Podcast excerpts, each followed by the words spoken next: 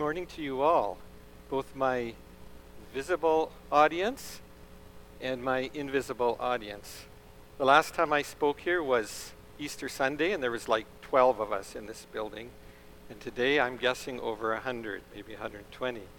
So, to whether you're visible to me or invisible to me, it is a privilege to be here and to kick off this series on the book of Ephesians.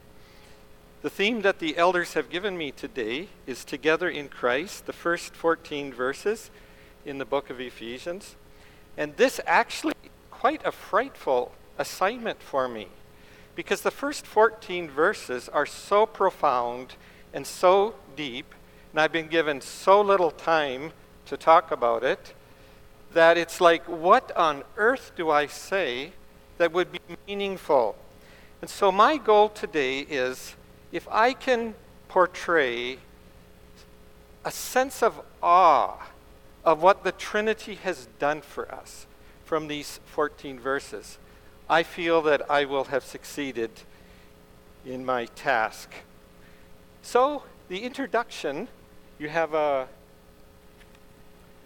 uh, an insert for those of you who are here, and online you can download it, of my outline.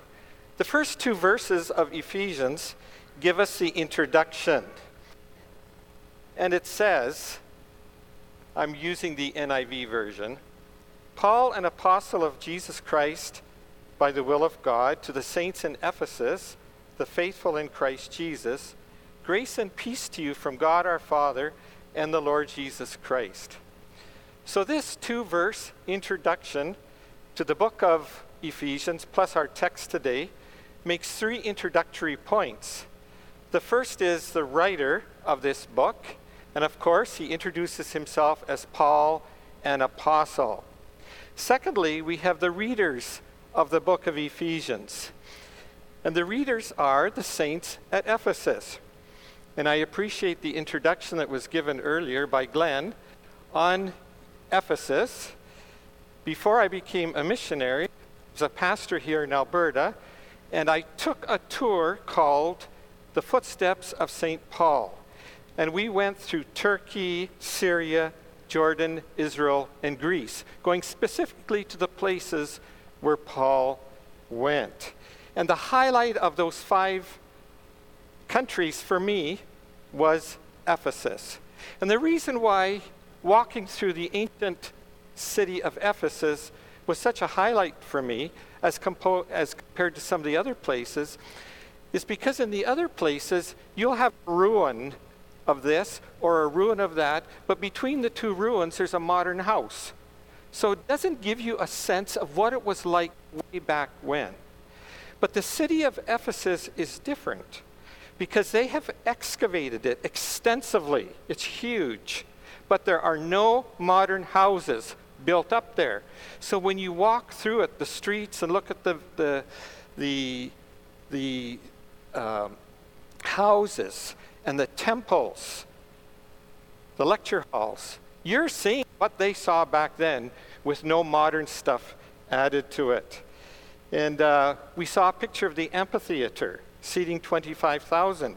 One of the members of our team stood on the stage at the very bottom, and of course, it's carved out of a mountain. And I went right to the top and sat in the top tier. The one on the bottom whispered something, no microphone. We could hear it clearly in the top tier. That was phenomenal. That's where, for two hours, they yelled, Great is Diana of the Ephesians, or Great is Artemis of the Ephesians. And uh, we saw that ugly idol. I saw her in my, with my own two eyes because they have her behind glass in a nearby museum. She's probably six to seven feet tall. The one I saw was made out of ivory. And I thought, who on earth would want to worship this? And then they have one post of the Temple of Artemis still standing. The others have fallen down, and you can see them falling down, but there's only one still standing. The School of Tyrannus is there, of course, in ruins. Our tour guide, as we walked through this city, showed us both the good and the bad. Some of the good was the brothel, temples to the gods and goddesses, and also the emperors, Trajan, Hadrian. Some of the good was we went to the church of St. John the Divine, where underneath the altar the Apostle John allegedly is buried. We went outside the city for two to three kilometers where John's house is and where he took care, care of Mary, the mother of Jesus, until her death. And you saw the house there. There's also uh, a church that the Roman Catholics have erected on that site. So many things, so many things. But just in case you think that the book of Ephesians was only written people at Ephesus, because it says to the saints at Ephesus, let me remind you of what Paul said to the church at Colossae.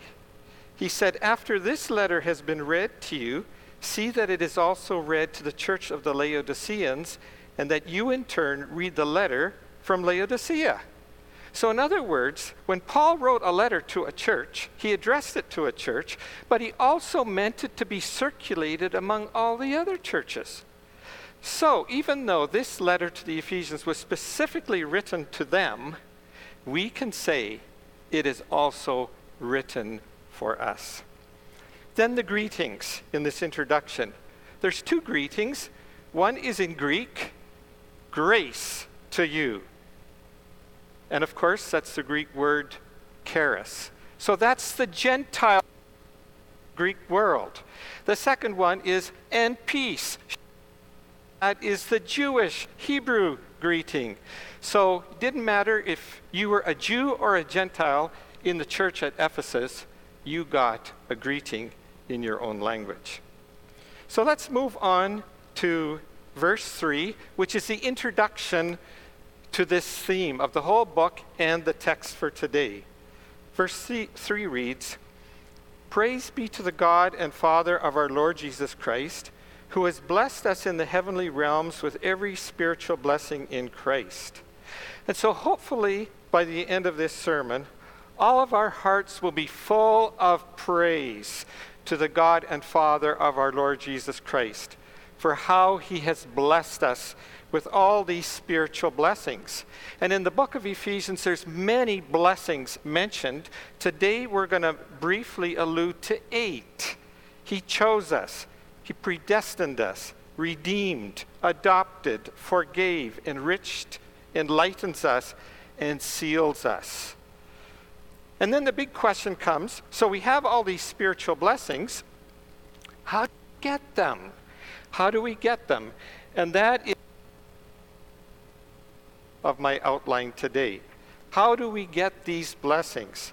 These spiritual blessings, number one, were planned by the Father. And 10 verses in our text deal with this one. Secondly, these tremendous spiritual blessings were accomplished by Jesus Christ, the Son. And one verse is given to that. And then lastly, these spiritual blessings were sealed by the Spirit. These are the last two verses in our text. Because this is so profound, so profound and so deep, I'm going to use an extended sports illustration for all these three points. And I'm indebted to my pastor son in law in Philadelphia for helping me with this because he is a sports fanatic and I checked out everything with him to make sure that what I say about sports today is indeed true. So thank you, Jason. First of all, our spiritual blessings from our union with Christ were planned by the Father for the one purpose of glorifying God. We're going to spend most of our time on this point. As I said, there's 10 verses devoted to this. And there's six different things that our text mentions that the Father included in his planning. First of all, this planning by the Father includes choosing us. And what this teaches me is that he wants us. Verses 3 and 4 and verses 11 through 12. Praise be to the God and Father of our Lord Jesus Christ, who has blessed us in the heavenly realms with every spiritual blessing in Christ chose us in him before the creation of the world to be holy and blameless in his sight. Verse 11 In him we were also chosen, having been predestined according to the plan of him who works out everything in conformity with the purpose of his will, in order that we, who were the first to hope in Christ, might be to the praise of his glory. Now, God the Father was looking for people to join his team. In our sports analogy, he is the team owner. He is also the chief scout. The role of the chief scout is to go around to the minor leagues when we're talking hockey, soccer, football, baseball, and look at players in the minor leagues and see, oh, there is someone who has potential. I want him for my team. And it is so incredible that before the foundation of this world, before any of us were ever created, God was looking down the annals of history and choosing who he wanted to join his team. And he says, I want you. I want you to join my team. I want you to be holy and blameless so that you can be for the praise and honor of my glory. So, how did he go about choosing this team? With his mind's eye. He saw, he saw us, he foreknew us from before the creation of the world. In fact, the message translation translates verse 12 this way Long before we first heard of Christ and got our hopes up, he, God the Father, had his eye on us. That's him choosing us. He had his eye on us. Now, I went to Prairie Elementary School here, starting in grade five. And uh, some of us went to school early so we could play before school started. And this also happened at recess. In the fall, we would have the football season. In the spring, it would be baseball. Those of us who got early, whoever was there, the best two players would always be captain and uh, two captains, and then we would choose up teams. And uh, I was never the captain. And so the first, they would do a, to- a coin toss or something to choose who would get to go first. And so whoever won, he would go first, and he would choose obviously the best player who was standing there. Again, never me. And then it would go to the next captain, and obviously he would choose the next best player there. Again, never me. And then it would go back and forth, back and forth, and people would go and line up or stand beside their captain. They were being chosen. Well, as the pool of people got smaller and smaller, I would think to myself, man, I sure hope I'm not the last one. That would be so humiliating. Why would it be humiliating? Because someone has to be the last one. Because that says you're not very valuable. You're less than desirable. And you probably feel worthless. There was one time that I can remember, and I don't remember the circumstances, but when the captain chose his first pick, it was me. How did that make me feel? Well, I felt on top of the world. I felt wonderful. I felt valued. I felt wanted and I felt energized. I was going to do everything I could for him because he should have chosen someone else. But for whatever reason, he chose me. Now, I have something incredible to tell you. From before the foundation of the world, you were in the first draft. You were his first draft pick. Not his second draft, not his third, not his 1000th pick, not his seventh billionth pick. You were in his first draft. Well, that should tell you something. He wants you. He wants you. This week, I was reading this little magazine that came Tribal Trails. It's a little magazine that comes out from the Canadian TV broadcast for First Nations people here in Canada. And someone wrote in, his initials are AM, or maybe it's a woman, maybe it's her initials, AM. Let me read what this First Nations person wrote. Thank you, and God bless you for your ministry today. I caught in my, I, I caught in my heart it caught in my heart when your speaker said, We do not feel valued. I finally understood the problem. I know God values Native young people as much as any of the other children. Thinking about that, I know so many young people do not feel valued. That is so sad. Now that mothers are out working more, children everywhere have that problem. That is so sad. They don't feel valued, but they're in God's first pick. They might feel they're not in any of God's drafts. We are, but not them. But that's not true. Because God wants all men to be saved. All men, Paul wrote to Timothy, to be saved. So we're all in his first pick. So, if there's anyone here today who is not a believer, I want you to think about this. The team owner and chief scout wants you to join his team.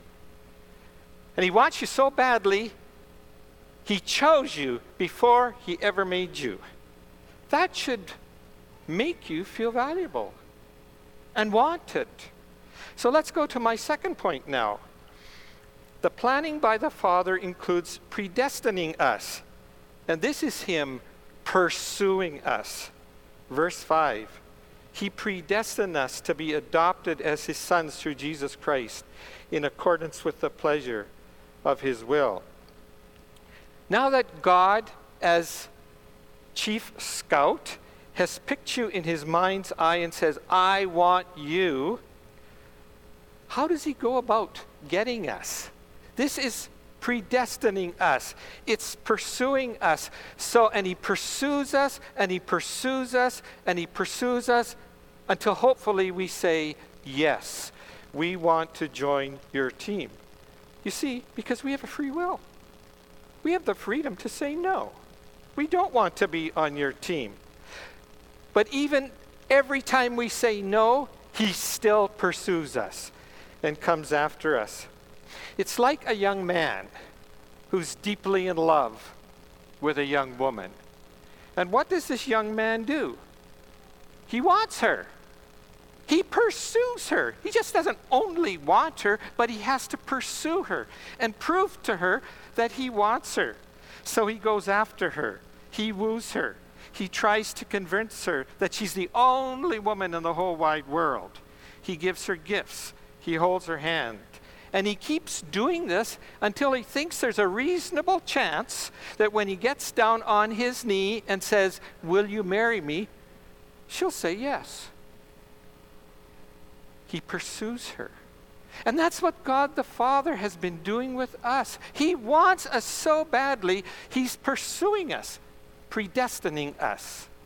And King Solomon wrote in Proverbs 30, 18, and 19 that the way of a young man with a maid is amazing. How a young man pursues. Let me read it. There are three things that are too amazing for me, four that I do not understand the way of an eagle in the sky, the way of a snake on a rock, the way of a ship on the high seas, and the way of a man with a maiden. That should give us some idea of how God is pursuing us.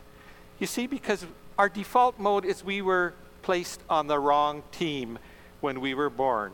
We were placed on Satan's team. We know his game plans, and we have spent our lives playing his playbook. So, because God wants us, he wants us to leave that team and join his team. So, this brings me to my third point. How does that happen? This planning by the Father includes adopting us. And this is Him teaming up with us. Verses 5 and 6. He predestined us to do what? To be, or be what? To be adopted as His sons through Jesus Christ in accordance with His pleasure and, and will. To the praise of His glorious grace, which He freely gave us in the one He loves. So, in our sports story, the team owner and the chief scout are on the lookout for players, and the chief scout says, I want him, I want her. He pursues, they pursue. Of course, he has the ability to pay, in, in sports that is, for any player he wants, but somehow, legally, the players on Satan's team have to change and be put into a brand new team. In theological terms, we call this adoption. In family terms, a, a child is adopted from one family and put into another family. That's called adoption. And so we get a new team because God wants to team up with us. We get a new boss, a new team owner. And when we hit Ephesians chapter 2, verses 1 to 2, we'll find out about the old team we were on Satan's team dead in trespasses and sins. We followed the ways of the world and the ruler of the kingdom of the air, the spirit who is now at work in those who are disobedient. We're now in a new family. Wow. God wants to team up with us. Which brings me to my next point. This planning by the Father includes forgiving us, and this is Him sanctifying us. Verse 7 In Christ we have redemption through his blood, the forgiveness of sins, in accordance with the riches of God's grace. We're going to find out under point number two that this is all accomplished because of Christ's blood and his death on the cross. But the Father can forgive us based on the sacrifice of his Son. See, when we join a new team, we need a new uniform. And now we are given the righteousness of Christ as our new uh, uniform. But we need to be forgiven because we have the value system. We have the characteristics of our old team. We have the plays from the playbook still in our mind. And it takes forgiving on God's part to change us so that we become the values and the characteristics of our new team and what God represents. So sometimes we, we fail and we use the old team uh, playbook. And of course, this jolts our teammates because they're not expecting that. They're expecting us to follow God's playbook, the Bible. And of course, this doesn't do us any good. So we should read and reread from the new playbook, which is the Bible. Memorize it so that we know what God wants us to do and be. And 1 John 1 9 comes here. If we do make a mistake, if we do sin, He is faithful and just to forgive us our sins and to cleanse us from all unrighteousness. So it's God the Father who is forgiving us on the basis of what his Son has accomplished for us. Number five, this planning by the Father includes enriching us, and this is him sharing with us. Verses 7 and 8. In Christ we have redemption through his blood, the forgiveness of sins. In accordance with the riches of God's grace that He lavished on us with all wisdom and understanding, enriching us. He wants to share with us because our new team owner is very, very rich, as many team owners are today. And our team owner does something quite different than modern team owners. He wants to share his riches with his players. The profits that are made at the box office, they're not just going to him and him family. He wants to share with the players. This is so amazing. Remember the parable of the lost son? The lost son went to a far country and he ended up working for a pig farmer. And even the pig farmer did not share anything with him. Verse 16 says, No one gave him anything. And when we're on the team of Satan, we're not going to share. We're not going to gain any benefit from that. But then he left the pig pen and he went and joined a new team, his father's team. And what did his father do? He lavished on him all these things he did not deserve the best robe, a ring on his finger, sandals, a party, a celebration. His father didn't just chintzily give him a little bit, he lavishly gave on him. And that's what God the Father planned from before the creation of the world for us to lavish his riches on us. And then my last point here this planning by the Father includes enlightening us, and this is him befriending us. Verses 9 and 10. For he made known to us the mystery of his will according to his good pleasure which he purposed in Christ to be put into effect when the times will have reached their fulfillment, to bring all things in heaven and earth together under one head, even Christ. Usually there's a gulf between the team owner and the players.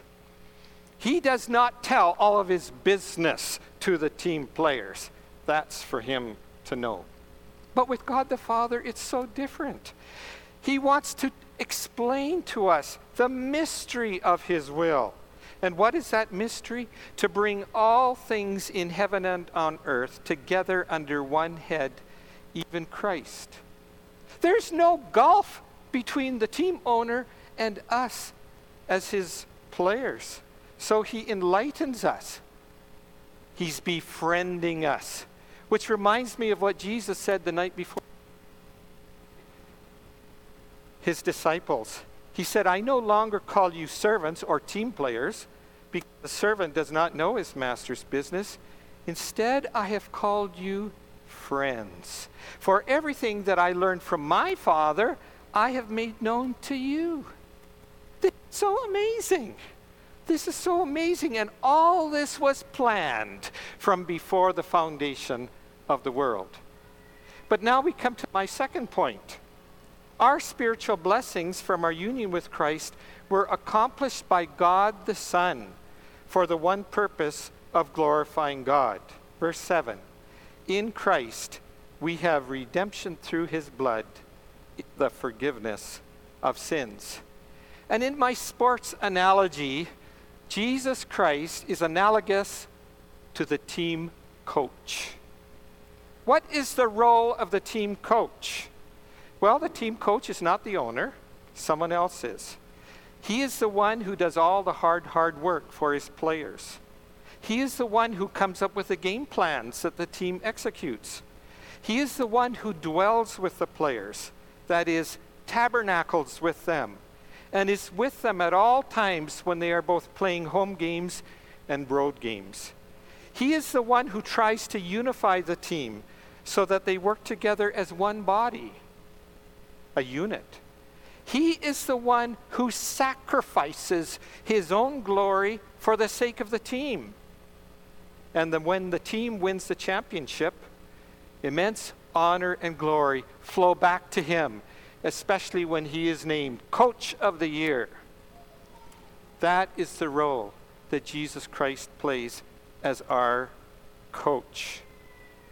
One day he will be named Coach of Time and eternity.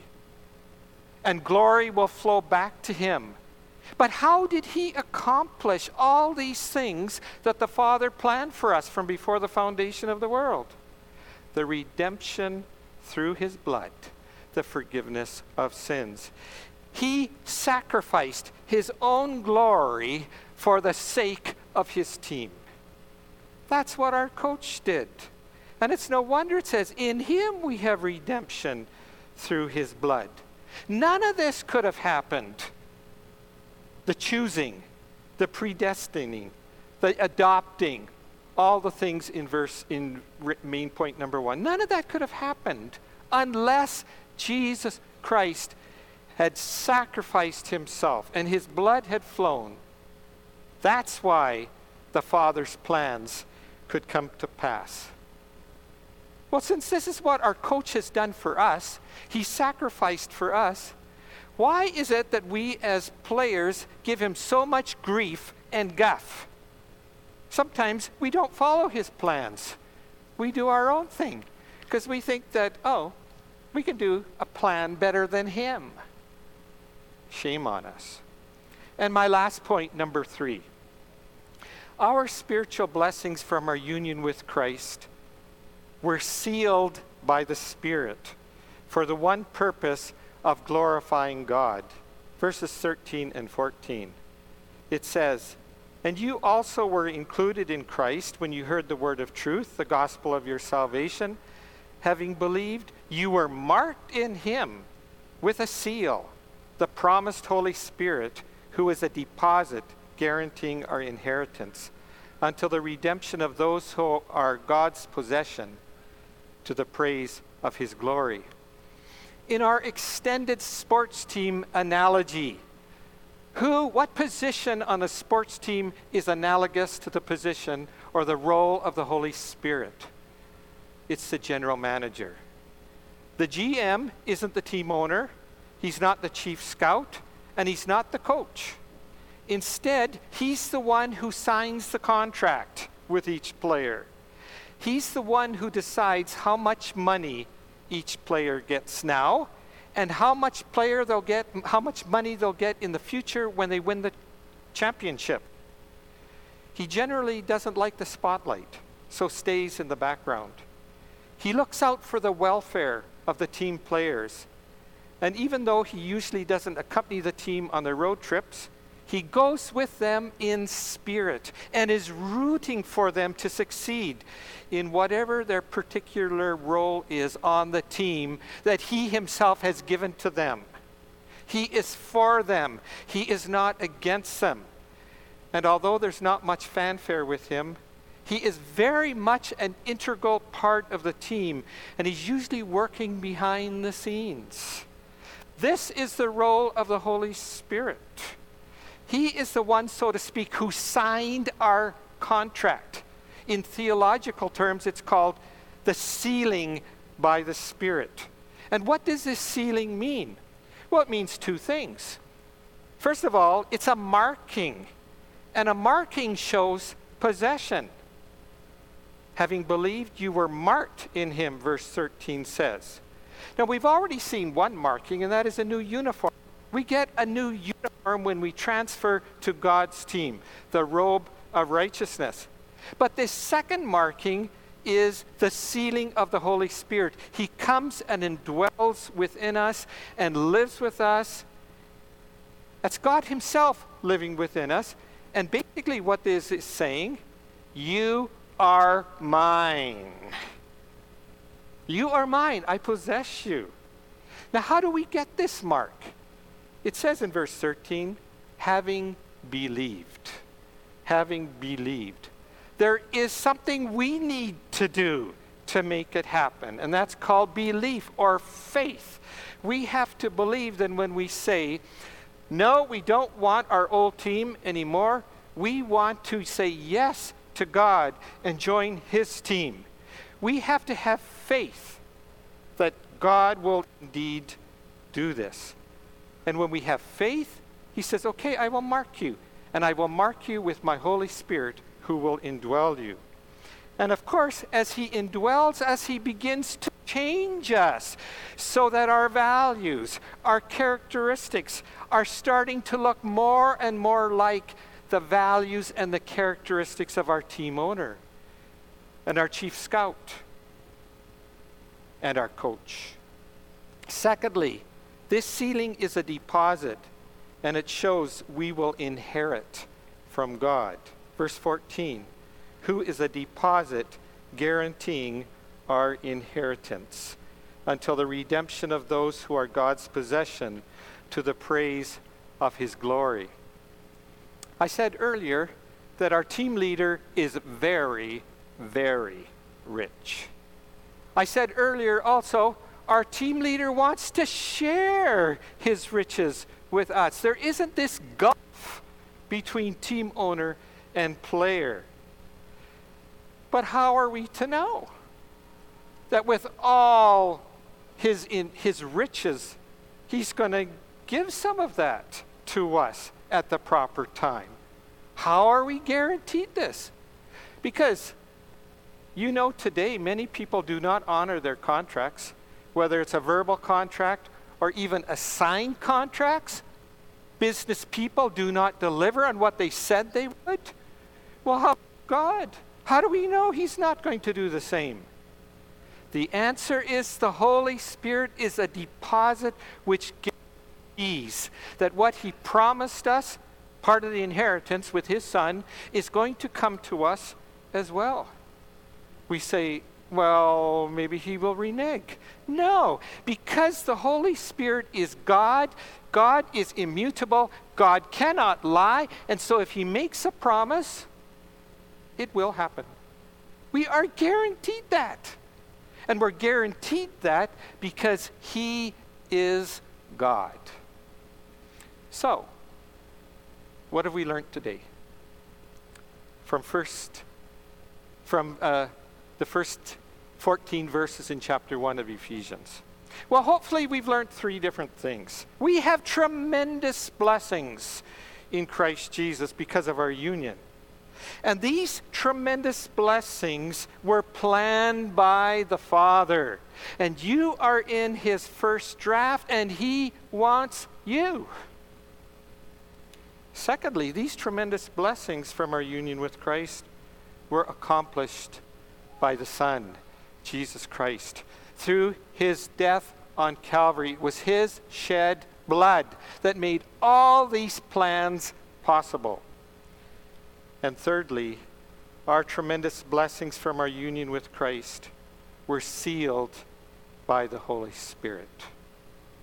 So hopefully, this gives us a sense of awe. That was my purpose for today. That we would have this sense of awe from the first chapter of Ephesians. That all these things have been done, but they're not for our glory. It's so that we would be holy and blameless for the praise and glory of God the Father, God the Son, and God the Holy Spirit. Amen.